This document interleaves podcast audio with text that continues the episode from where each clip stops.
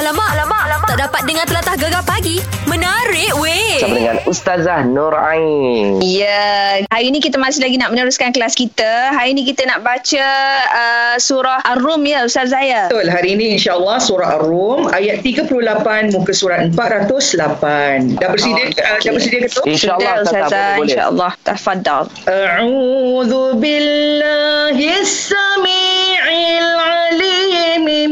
الشيطان الرجيم.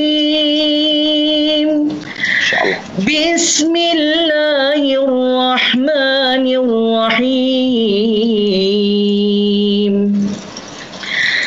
فآت ذا القربى حقه والمسكين وابن السبيل. ذلك خير للذين يريدون وجه الله وأولئك هم المفلحون Aiwah. Ho.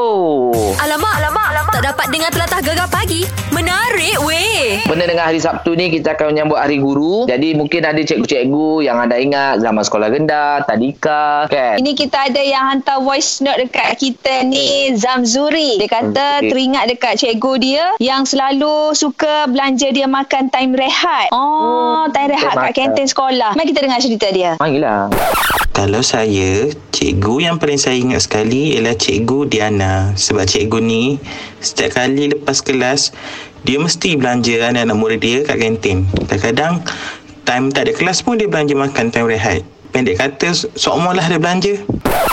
Yelah, Mek, time belanja-belanja makan ni memang orang akan ingat lah kan. Tapi cikgu tu mesti tak ingat orang-orang yang dia pernah belanja Kan, makan. Ha, ha. betul. Mu ada pernah Ah, cikgu yelah. belanja mu belanja mu makan apa-apa? Yelah, ada pernah cikgu sekolah agama aku. Oh. Dia suka belanja ni jambu. Dulu sekolah petang kan sekolah agama ada jual jambu. Jambu yang ada Oh. serbuk tu. Ah, Ah. Sedap tu, Mek. Jambu tu, Mek. Ada lagi Kan? zaman sekarang ni? Alah, mu beli je jambu sendiri. Beli serbuk sendiri. ah, stok dalam peti. Makan lah mu nak makan banyak mana pun Mak Syah. Alamak, alamak, alamak. Tak dapat dengar telatah gegar pagi. Menarik weh. Ya, selamat pagi. Hari ini kita sangat istimewa, cikgu. Betul. Cik Gi sebenarnya nervous, nervous, nervous. Kenapa nervous? Sebabnya uh, Cik Gi bersebe- bersebelah dengan Cik Gi ni, anak murid Cik Gi pagi ni ialah um, kira penyanyi legend yang Cik Gi sanjung-sanjungi daripada dulu sampai lon ni. Oh, orang Ah. Terengganu, orang Jegetih. Hai, orang besuk. Eh, orang besuk. Maaf lah kita. Ah. Cikgu, cikgu ni kadang rabun. Nervous juga kan? Nervous lah. Ah. Cuba cikgu nyanyi sikit lagu dia. Penyanyi ada sebelah ke jadi Ah.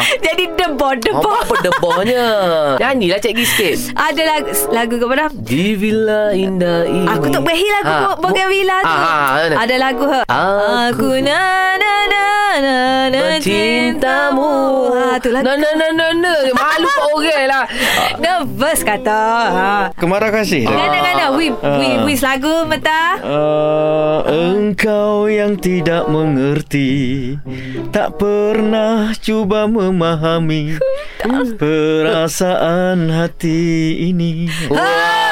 Tu dengan suara Mak Syah ya Allah. Yes. Aku sedap Ah, lah. anak murid kita Ameng spray. Ya. Tapi Anak murid? yes. Anak Anak murid tua Oh.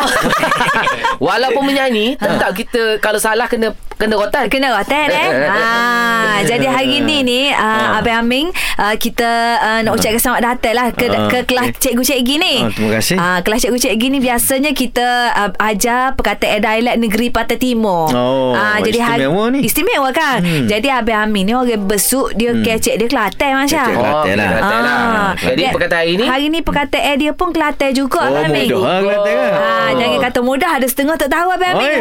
ya. Jenis orang Kelantan duduk Kuala Lumpur lama Itu modern dah tu, Ah. BBNU tu. Betul.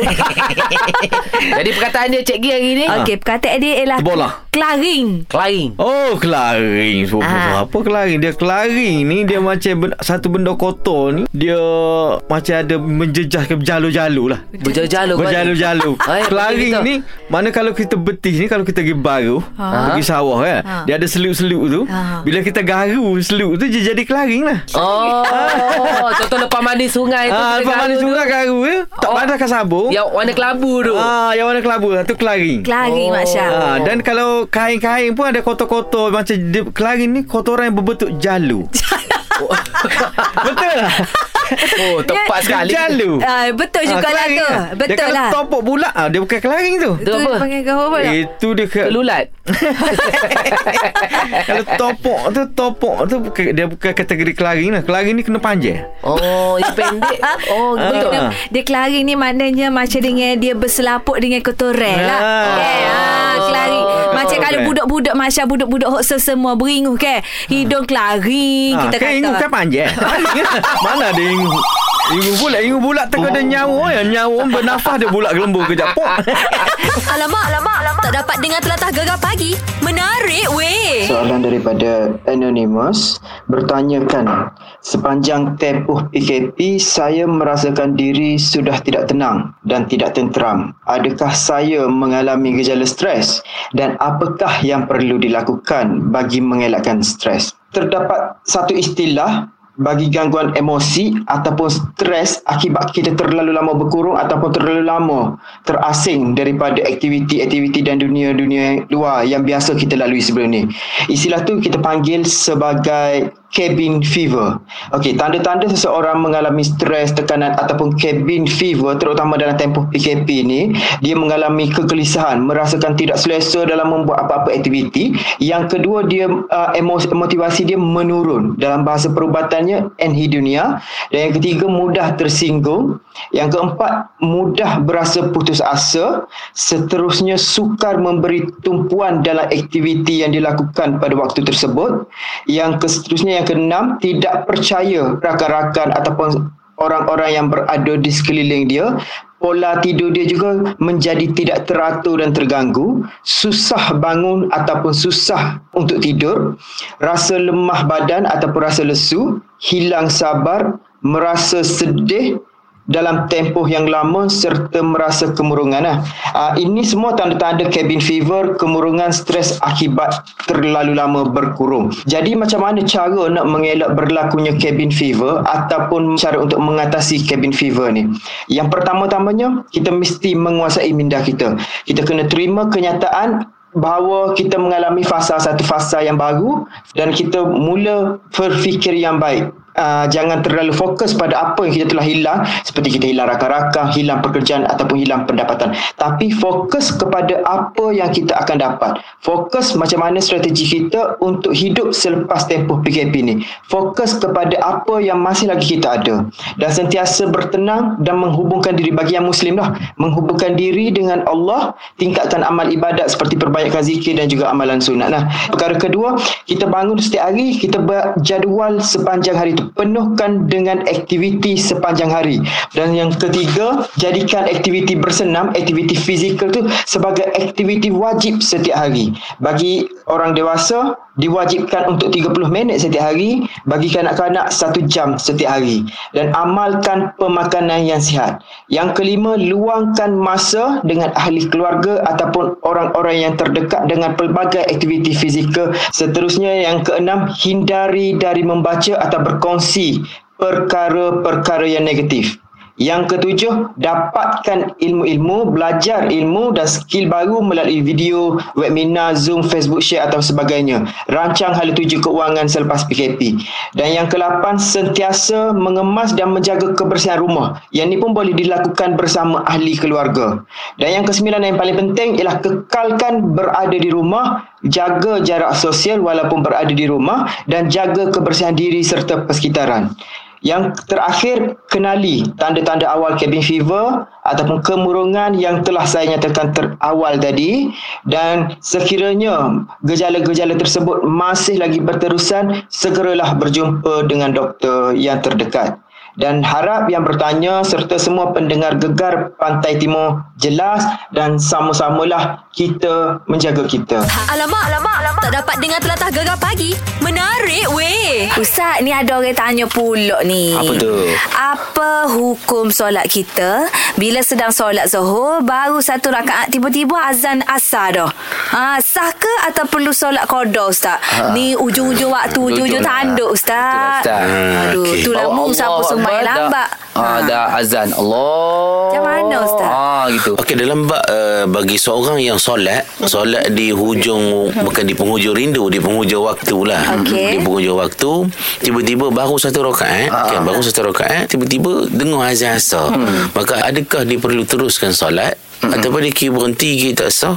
Dia tunggu masuk atau apa ni Habis apa ni azan nanti Dia solat. Apa dia solat asar Kemudian dia kodok balik maghrib tadi. Baik. Dalam kes ini uh, Dia sebenarnya Kalau disempat satu rakaat Maka dikira dapat solat tu. Oh. Maka dikira ada Kan mana tunai Dalam waktu juga. Sebabnya dia ada hadis Nabi SAW Wasallam ha. Hadis ini Riwayat Imam Al-Bukhari.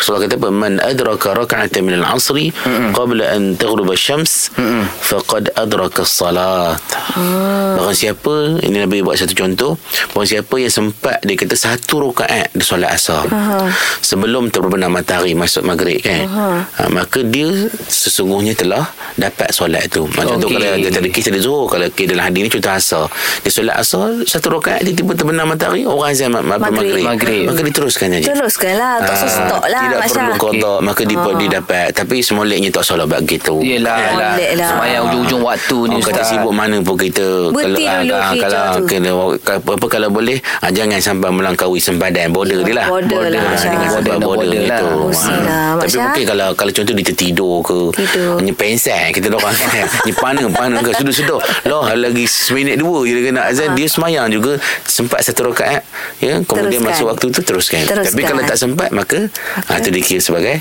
ah, mana solat di luar waktu Okey, Waktu faham. Ustaz Alamak, alamak, alamak. Tak dapat dengar telatah gegar pagi. Menarik weh. Kita ada Awang Awang. Soalannya saya nak tanya satu soalan boleh deh? Boleh, boleh, boleh, boleh. Selalu orang sebut manis dalam senyuman dan manis dalam gula. Kenapa ada dua perbezaan begitu ya? Eh, manis Hmm, dalam manis senyuman, manis dalam gula. How, how mana suap paling manis sekali tu? Susah juga nak jawab tu. Ah, sudah. Ah. Masya mana so paling dia, manis te- Masya? dia tengok orang eh. Okey, kan aku. Ha, kalau tengok aku ni, Aha. memang manis gula tu dah ada. Mm-mm. Ha, jadi kalau tengok mu tu, dia kadang-kadang ada, kadang-kadang tak ada. Pulak. Ha, senyumanmu tu tak apa nak ikhlas. Eh. Ha, gitu. Itu pula. Jadi Ha. kan nak beza Abang ni tanya macam mana nak beza manis dalam senyuman dengan manis dalam gula. Eh dalam Ah, air. tu dia. Ah, tu dia. Ha, kan macam. Hmm. Kalau manis dalam air gak Minum dua gelas Pergi cek doktor Doktor kata kecil manis tu manis lah tu Ha, betul juga. ha. Kalau uh, kalau manis dan senyuman, contohnya orang tu senyum kat kita, tiba-tiba bini baling selipar je pun. Ma- manis lah tu manis lah tu. Boleh beza Dengarkan Gegar Pagi setiap Ahad hingga Kamis 6 hingga 10 pagi di FM dan aplikasi Shock. SYOK Gegar Permata Pantai Timur.